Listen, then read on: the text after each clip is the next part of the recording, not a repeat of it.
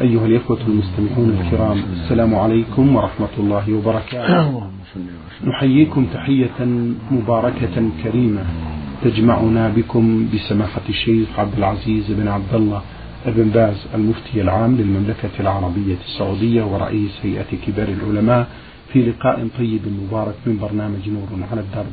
مع مطلع هذا اللقاء أرحب بسماحة الشيخ عبد العزيز. أهلا ومرحبا سماحة الشيخ. حياكم الله وبارك فيكم. على بركة الله نبدأ هذا اللقاء بسؤال من آه، السائل ميم ألف سلطنة عمان يقول في هذا السؤال يوجد بجوار بيتنا مسجد بلا إمام معين ويؤم الصلاة أي واحد من المصلين إذا كان موجود إلا أن الأغلبية العظمى منهم لا يجيدون القراءة الصحيحة للقرآن. وطلبوا مني الإمامة ولكنني رفضت مع أنني طالب علم لعدم تواجدي بصفة مستمرة. هل علي إثم في ذلك؟ بسم الله الرحمن الرحيم. الحمد لله وصلى الله وسلم على رسول الله وعلى آله وأصحابه ومن اهتدى بهدى أما بعد فإذا كنت أقرأهم فالمشروع لك أن تجيب لقول النبي صلى الله عليه وسلم يؤم القوم أقرأهم من كتاب الله. احتسب وقت حضورك وتقدم وإذا غبت فأنت معلوم. وانصح لهم بمن ترى أنه أولى أن يتقدم من أهل السنة. يتقدم ويصلي من أهل السنة لا من الإباضية. تجتهد في أن يتقدم للإمامة من هو من أهل السنة والجماعة. وإذا كنت حاضرا فتقدم وأحسن وأبشر بالخير. جزاكم الله خيرا. يقول هذا السائل هل من يموت يوم الجمعة يجار من عذاب القبر؟ وهل الجزاء ينطبق على يوم الوفاة أم على يوم الدفن؟ أفتونا مأجورين.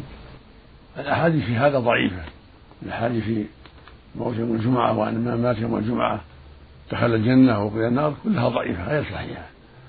من مات على الخير والاستقامة دخل الجنة في يوم الجمعة وفي غير الجمعة. من مات على دين الله على توحيد الله والإخلاص له فهو من أهل الجنة. في أي مكان مات وفي أي زمن وفي أي يوم. إذا استقام على دين الله فهو من أهل الجنة والسعادة. وإن مات على الشرك بالله فهو من أهل النار في أي يوم وفي أي مكان. نسأل الله العافية. وإن مات على المعاصي فهو على خطر تحت مشيئة الله. لكنه إلى جنة إذا كان موحد مسلم منتهاه جنة. لكن قد يعذب بعض العذاب على معاصي التي مات عليها غير تائب لقول الله عز وجل إن الله لا يغفر أن يشرك به ويغفر ما دون ذلك لمن يشاء. فبين سبحانه أن أن الشرك لا يغفر لمن مات عليه وأما ما دونه من المعاصي فهو تحت المشيئة. إذا ماته زاني لم يتب مات يشرب الخمر لم يتب مات عاق لوالديه مات يأكل الربا هو تحت مشيئة الله. إن شاء الله غفر له لأعماله الطيبة وتقواه. وإن شاء عذبه على قدر هذه المعاصي ثم ثم ثم بعد هذا يخرج من النار. بعد التطهير يخرج من النار إلى الجنة. نعم. جزاكم الله خيرا سماحة الشيخ. السائل عبد الله الغنام آه الأحساء يقول في هذا السؤال ما هي الصلاة الفائتة؟ الفائتة هي التي خرج وقتها يقال لها فائتة.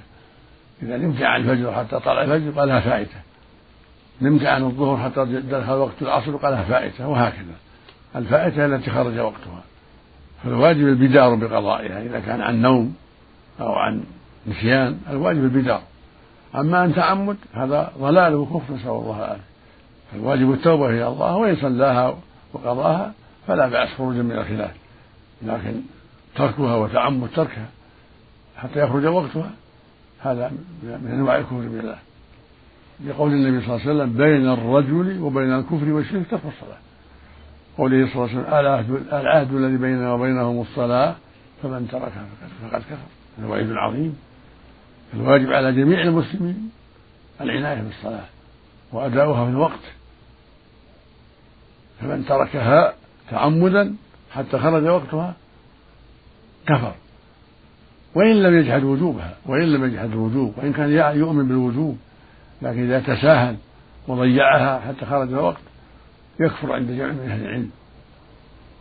لقوله صلى الله عليه وسلم بين الرجل وبين الكفر والشرك ترك الصلاة ولم يقل إذا جحدها وقال عليه الصلاة والسلام العهد الذي بيننا وبينهم الصلاة فمن تركها فقد كفر. هذا وعيد عظيم. نعم. جزاكم الله خيرا سماحة الشيخ. السائل محمد ناصر مصري ومقيم بالمملكة يقول ما هي الشروط التي يجب أن تتوفر في الزوجة الصالحة؟ أفيدونا بذلك. جزاكم الله خيرا. الزوجة الصالحة هي المستقيمة على أمر الله التاركة لمحارم الله. كما قال النبي صلى الله عليه وسلم تنكح المرأة لأربعة لمالها ولحسبها ولجمالها ولدينها فاظهر بذات الدين سلبت يداك قال الله جل وعلا ألا إن أولياء الله لا خوف عليهم ولا هم يحزنون؟ ثم فسرهم فقال الذين آمنوا وكانوا يتقون. هؤلاء هم أولياء الله وهم الصالحون من الرجال والنساء وهم المتقون وهم المؤمنون هم الأبرار هم أصحاب اليمين وإن كانوا يسارعوا الخيرات النافلة مع الفريضة صاروا من المقربين السابقين. فإذا كانت تؤدي فرائضها وتدع المحارم ولا يسمع عنها إلا الخير فهي من الصالحات. أما إن كانت تعرف بشيء من المعاصي فتكون من الفاسقات من العاصيات. كانت تعرف بشرب الخمر أو بالزنا أو بالعقول والديها تكون في هذا عاصية فاسقة عليها التوبة ولا تكون كافرة تكون عاصية لأن هذه معاصي. إذا لم يستحلها العبد ولم يرى أنها حلال بل يعرف أنها حرام ويخاف الله في ذلك هذا يكون معصية يكون نقصا في الإيمان ومن أسباب عذاب الله وغضبه. أما إن كان يستحل الزنا يرى حلال أو الخمر يرى حلال هذا كفر أكبر أعوذ بالله. نعم. جزاكم الله خيرا. ننتقل إلى رسالة وصلت من السائل الذي رمز لاسمه بأخوكم في الله ميم ميم الرياض. يقول بعد أن أديت العمرة عن نفسي في شهر رمضان الحمد لله نويت أن أؤدي عمرة عن والدتي المتوفاة برا بها. فبعد أن خرجت من بيتي قريب لي في مكة اتجهت إلى مسجد السيدة عائشة رضي الله عنها لأحرم منه فأحرمت حيث بأن ذلك ميقات أهل مكة. وذهبت إلى البيت إلى البيت الحرام. فبعد أن طفت بالبيت سبعة أشواط وأنا في السعي بين الصفا والمروة في الشوط الرابع أحسست بأنني ناسيا أحد الملابس الداخلية فقمت بنزعه فورا وواصلت السعي. أسألكم من سماحة الشيخ هل عمرتي هذه عن والدتي جائزة أم يترتب علي شيء؟ ما دمت ناسا ليس عليها شيء تخلعه مثل ما فعلت سراويل أو فليلة والحمد لله. وليس عليها شيء. ويقول الله سبحانه ربنا لا تؤاخذنا إن نسينا أو أخطأنا. فالعمرة صحيحة ولك أن تحرم من مسجد عائشة ومن الجعرانة ومن غيرهما. الذي يريد العمرة وهو في مكة يخرج إلى الحل سواء التنعيم أو عرفات أو الجعرانة أو غير ذلك يحرم من الحل. نعم. جزاكم الله خيرا. السائل حامين مقيم في مكة المكرمة يقول بالنسبة للرضاعة ما هو مقدار الرضعة الواحدة؟ وهل إذا ترك الطفل الثدي بنفسه هل تعتبر رضعة واحدة؟ أم كيف تقاس الخمس رضعات؟ أرشدونا جزاكم الله خيرا. الرضعة كون يمسك الثدي الطفل يمص اللبن ثم يتركه. باختياره هذه واحدة. فإذا عاد ومص اللبن وذهب إلى جوفه بمعرفة المرضعة هذه ثانية وهكذا. كلما قطع تمت واحدة. بعد وصول اللبن إلى جوفه وتيقن ثالث من المرضعة. حتى يكمل خمسا ولو في مجلس واحد. أو ينتقل من ثدي إلى ثدي. انتقاله إلى الثدي الآخر يكون رضعة. حتى يكمل خمسا. هذا كونه في الحولين ما بعد فطر وهذا هو المجزي في الرضاعة خمس فأكثر. أما أدون أقل من هذا فلا يكفي. لما ثبت في الحديث الصحيح عنه صلى الله عليه وسلم قال لي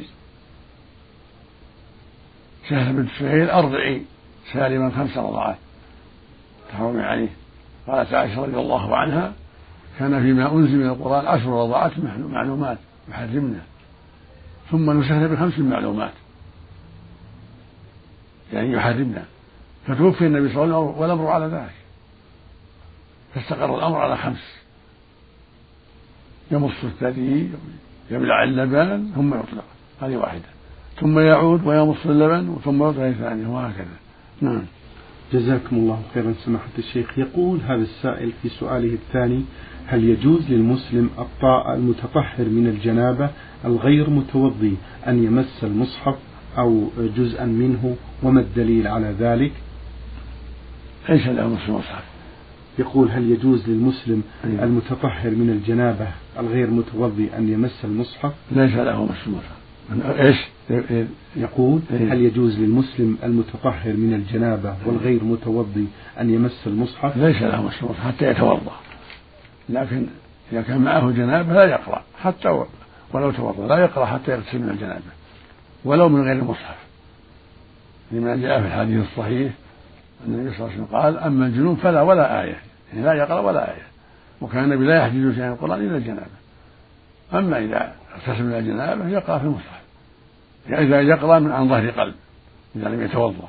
فإذا توضأ يقرأ من المصحف. لا بأس. لقوله لأنه صلى الله عليه وسلم نهى أن يمس القرآن من من ليس على طهارة فالواجب أن لا يمسه إلا مطهر. نعم. جزاكم الله خيرا. السائل يقول في هذا السؤال ما رأي فضيلتكم في من يقول في دعائه نسأل الله التوفيق والسداد والنجاح ببركة سيدنا النبي صلى الله عليه وسلم وهل يعد ذلك من التبرك بجاه النبي؟ هذا من الوسائل غير الشرعية. هذه بدعة من وسائل الشرك. إذا أسأل اللهم إني أسألك ببركة النبي أو بجاه النبي أو بحق النبي أو بحق الأنبياء هذا من البدع.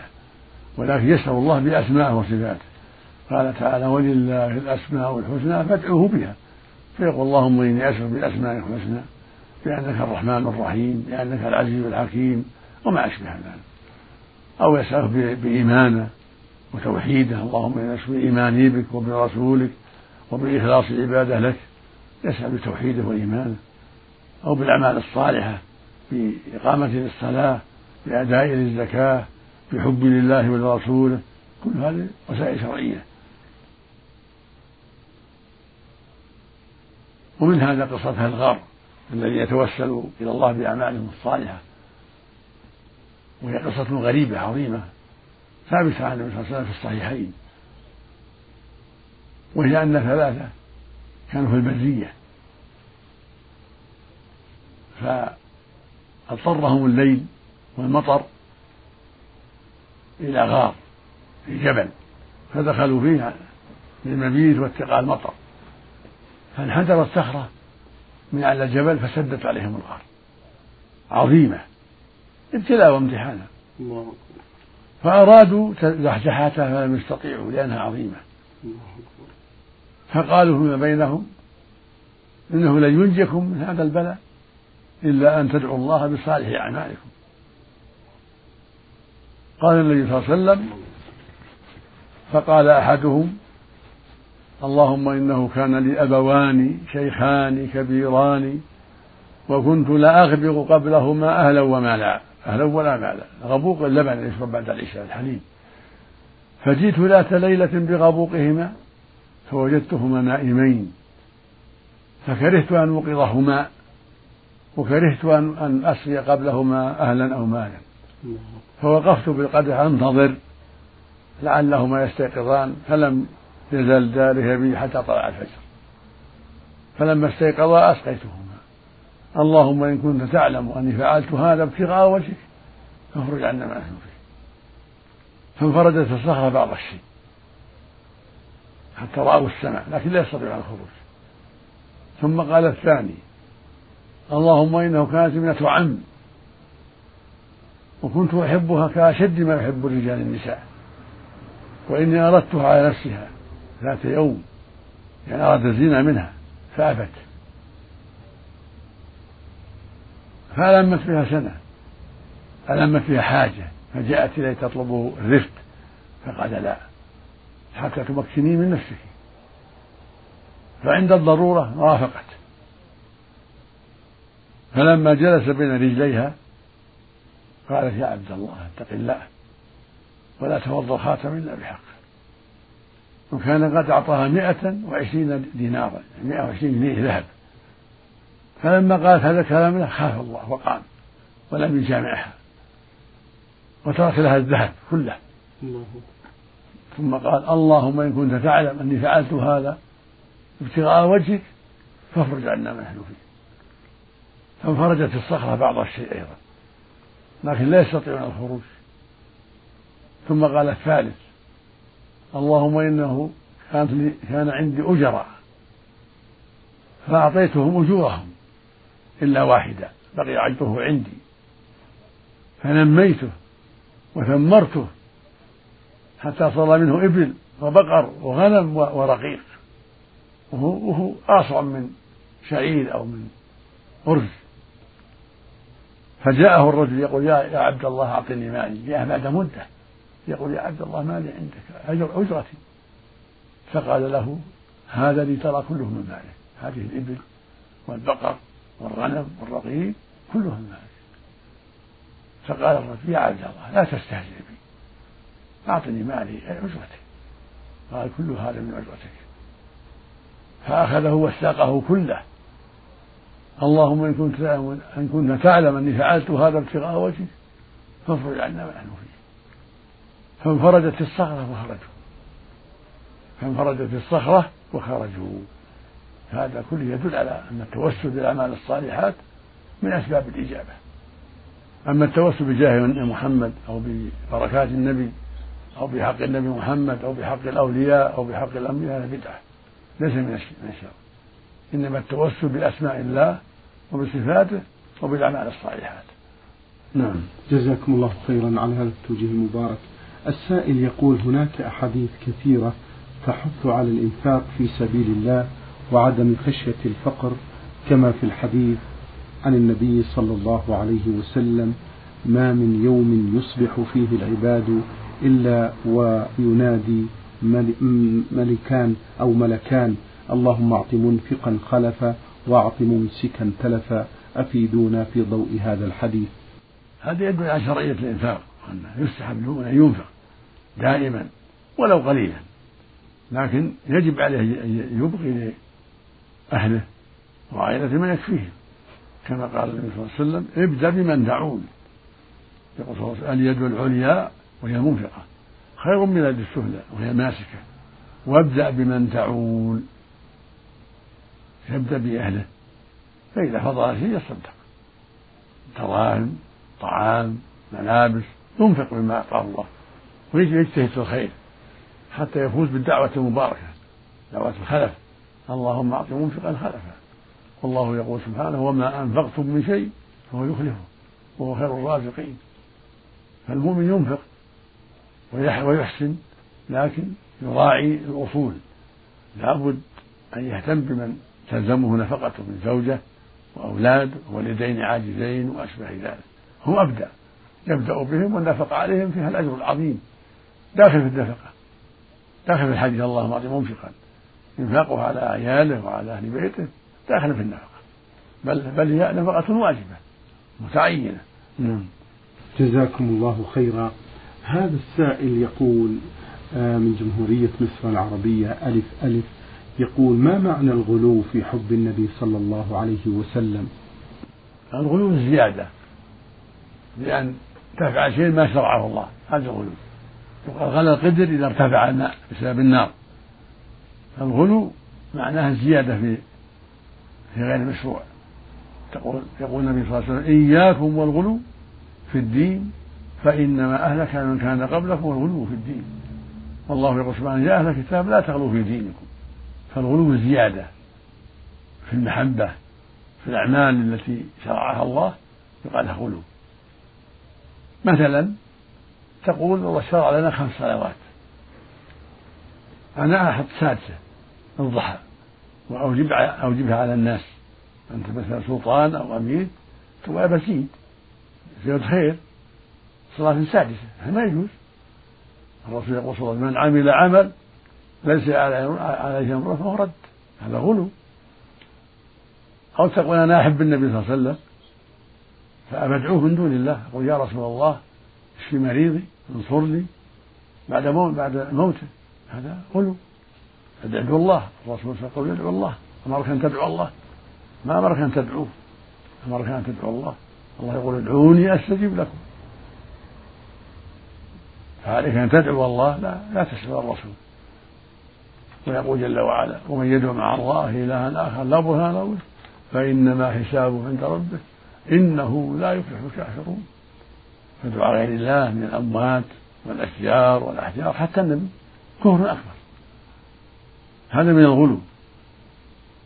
ومن الغلو أن تزيد فيما شرع الله سائر العبادات. شرع الله أن توسل بأسماء الله وصفاته وبالأعمال الصالحة تزيد أنت توسل بجاه النبي أو ببركة النبي أو بحق النبي هذا بدعة هذا غلو. لكن توسل بالأعمال الصالحة حبك للنبي نعم. اللهم إني أشكو بحب لنبيك بمحبة نبيك بإيماني بنبيك هذا طيب هذه وسيلة شرعية. لكن بجاه نبيك هذا ما له أصل. بحق نبيك هذا مو مشروع. ببركة نبيك هذا هو مشروع المشروع أن توسل بمحبته بإيمانك به باتباعك له بطاعتك له هذه الوسيلة الشرعية. أو بأسماء الله وصفاته. أو بالإيمان بالله ورسوله. نعم. جزاكم الله خيرا. هذا السائل يقول سماحة الشيخ هناك أناس عند الدفن لموتاهم يضعون البرسيم بعد وضع الجنازة. ما حكم ذلك؟ هذا ما له أصل. وهو مشروع الذي وضع الجليد على قبرين عرف أنهما يعذبان. ولا وضع على بقية القبور عليه الصلاة والسلام. وضع جريدتين على قبرين يعذبان عرفهما. فلا يجوز وضع ذلك على قبور أخرى لأن ما يعرف أنهم أنهم يعذبون فلا يوضع عليها شيء. نعم. لا برسيم ولا غيره. نعم. فقرة أخرى ما حكم وضع الغطاء؟ وهذا الغطاء فيه آيات قرآنية وذلك على الميت أثناء الصلاة. لا يجوز هذا أيضا لأن فيه امتهان للآيات القرآنية. فلا تكتب الآيات في اللحاف ولا في الإجلال ولا في المقاطع والألبسة ولا في السراويل لا الآيات تحترم. ولا لا تجعل في الغطاء على الجنائز أو في اللحاف على الإنسان أو في فراش الإنسان أو في الوساد لا تجعل في قراطيس يقرأها الإنسان. أما تجعل في اللحاف أو في الفراش أو في الحصير أو في الوساد هذا امتهان وتلاعب ما يجوز. بارك الله فيكم. سماحة الشيخ هذا السائل يقول هناك شخص بعد أن يسلم من الصلاة لا يقتصر على صيغة السلام عليكم ورحمة الله السلام عليكم ورحمة الله بل يضيف وبركاته. ما رأيكم بالزيادة؟ الأولى تركها. جاءت في بعض الأحاديث لكن مختلف في ثبوتها. كثير من العلم لا يثبتها وبعضها يثبتها. والمحفوظ عن النبي صلى الله عليه وسلم السلام عليكم ورحمة الله. وهو الذي عليه العمل في هذه المملكة وعليه عمل العلماء. هذا هو الصواب وهو الأفضل. السلام عليكم ورحمة الله. لأن كلمة وبركاته في مختلف في هذه الزيادة. منهم من أثبتها ومنهم من لم يثبتها. فالمؤمن يتبع ما عليه العمل ولا يخالف الناس ويشد عن الناس. السلام عليكم ورحمة الله. هذا الشيء المحفوظ رواه مسلم الصحيح جزاكم الله خيرا. بعض الناس يردد عبارة إني متوكل على الله ثم عليك أن تنجز لي هذه المعاملة. ما رأيكم بهذه العبارات يا شيخ؟ متوكل على الله ثم عليك؟ نعم. لا بأس بثم. أما هو عليك ما يصلح. طيب. لكن لو قال وكلتك أحسن من توكل لأن بعض العلم يمنعها. طيب. يمنع المتوكل فيقول وكلت وكلتك على كذا. أنت أو أنت وكيلي. أو اعتمدت على الله ثم عليك اعتمدت على الله ثم عليك أو أنا بالله ثم بك أو ما أشبه ذلك. يعني ثم زال المحذور لكن متوكل ترك لفظة متوكل أحسن وإلا فالمعنى صحيح. طيب. متوكل يعني أن أنت معتمد في هذا الأمر. يعني أعتمد على الله ثم عليه بعد الله جل وعلا. نعم بارك الله فيكم. هل الذي يموت بالسرطان شهيد؟ ما أعلم في هذا شيء ما ما أعلم من ما يدل على ذلك ما أذكر شيء في هذا. جاء في الحديث ميت الهدم والغرق والحرق وذات الجنب والشهيد في سبيل الله والمطعون صار الطاعون. فهذا إن سمي طاعون فهذا يدخل ولكن الطاعون معروف. الطاعون شيء يقع على الإنسان يخرج منه حبات قليلة حارة يموت بسرعة. إما في مرق اليد ولا في الجنب ولا فهذا محل محل احتمال محل احتمال أن يلحق بالطاعون أو لا يلحق بالطاعون السرطان محل محل يعني احتمال. الله أعلم. ما أعلم شيء واضح في هذا الأمر. لكن الطاعون معروف. من مات به مات شهيدا. الله. جزاكم الله خيرا سماحة الشيخ. هل كان يسمع صوت الرسول صلى الله عليه وسلم في قراءة الفاتحة في الصلاة السرية مثل الظهر والعصر؟ كان يسمعهم الآية بعض الأحيان يسمعهم الآية بعض الأحيان. ولو هو دائم بعض الأحيان. كما قال أبو قتادة كان يسمع الآية بعض الأحيان. ليعلموا أنه يقرأ عليه الصلاة والسلام. جزاكم الله خيرا. ما حكم التزام الخطيب في الخطبة الثانية إن الله يأمر بالعدل والإحسان. الآية ما هو بلازم. إن فعله ولا مو بلازم؟ طيب. فعله ولا غيره من الآيات؟ المقصود يقرأ بعض الآيات هي ولا غيرها جزاكم الله خيرا سماحة الشيخ. رجل صلى بثوبه وبه نجاسة عدة فروض ولم ينتبه إلا في اليوم الثاني. هل يعيد ما صلاه سابقا؟ إذا كان الناس أو جاهلا فليس عليه شيء. ليس عليه إعادة. النبي صلى الله عليه وسلم صلى في عليه بها أذى فأخبره جبرائيل أن بها أذى فخلعهما ولم يعد أول الصلاة. لأنه جاهل بذلك حتى أخبره جبرائيل. فالمقصود أنه إذا صلى الإنسان في ثوب النجس أو سروال أو فنيلة ولم يذكر إلا بعد الصلاة أو لم يعلم إلا بعد الصلاة صلاته صحيحة. ربنا لا تؤاخذنا إن نسينا. قال الله قد فعلت الحمد لله. جزاكم الله خيرا. آه، نختم هذا اللقاء بسؤال لأحد الإخوة يقول سماحة الشيخ كم المدة التي يغيب فيها الزوج عن زوجته إذا كان في طلب الرزق؟ يجتهد ألا يطول يجتهد ألا يطول ليس في حد محدود. لكن يجتهد ولا سيما في هذا العصر عصر الخطر وعصر الاختلاط وقلة العلم. ينبغي له ألا يطول أو أو يذهب بها يذهب بها معه حتى لا تقع الفتنة. فإذا مكث شهرين ثلاثة ثم يرجع يكون أحوط. كان عمر وقت للناس ستة أشهر رضي الله عنه لكن عصر عمر غير عصرنا الخطر هنا أكثر. فإذا كانت المدة قليلة أحوط شهرين ثلاثة أربعة أو يذهب بها معه هذا هو الأحوط. لأن المرأة قد تبتلى قد يزينها الشيطان أو يأتيها دعاة الباطل من النساء والرجال فكونه يحتاط ويذهب بها معه أو يعجل الأوبة هذا هو الأحوط للمؤمن شكر الله لكم سماحة الشيخ وبارك الله فيكم وفي علمكم ونفع بكم المسلمين. أيها الإخوة الأحباب أجاب عن أسئلتكم سماحة الشيخ عبد العزيز بن عبد الله بن باز. المفتي العام للمملكة العربية السعودية ورئيس هيئة كبار العلماء. شكرا لكم يا سماحة الشيخ على تفضلكم بإجابة السادة المستمعين. شكرا لكم أنتم أيها الأحبة على حسن المتابعة. تحيات زميلي مهندس الصوت فهد العثمان. والسلام عليكم ورحمة الله وبركاته.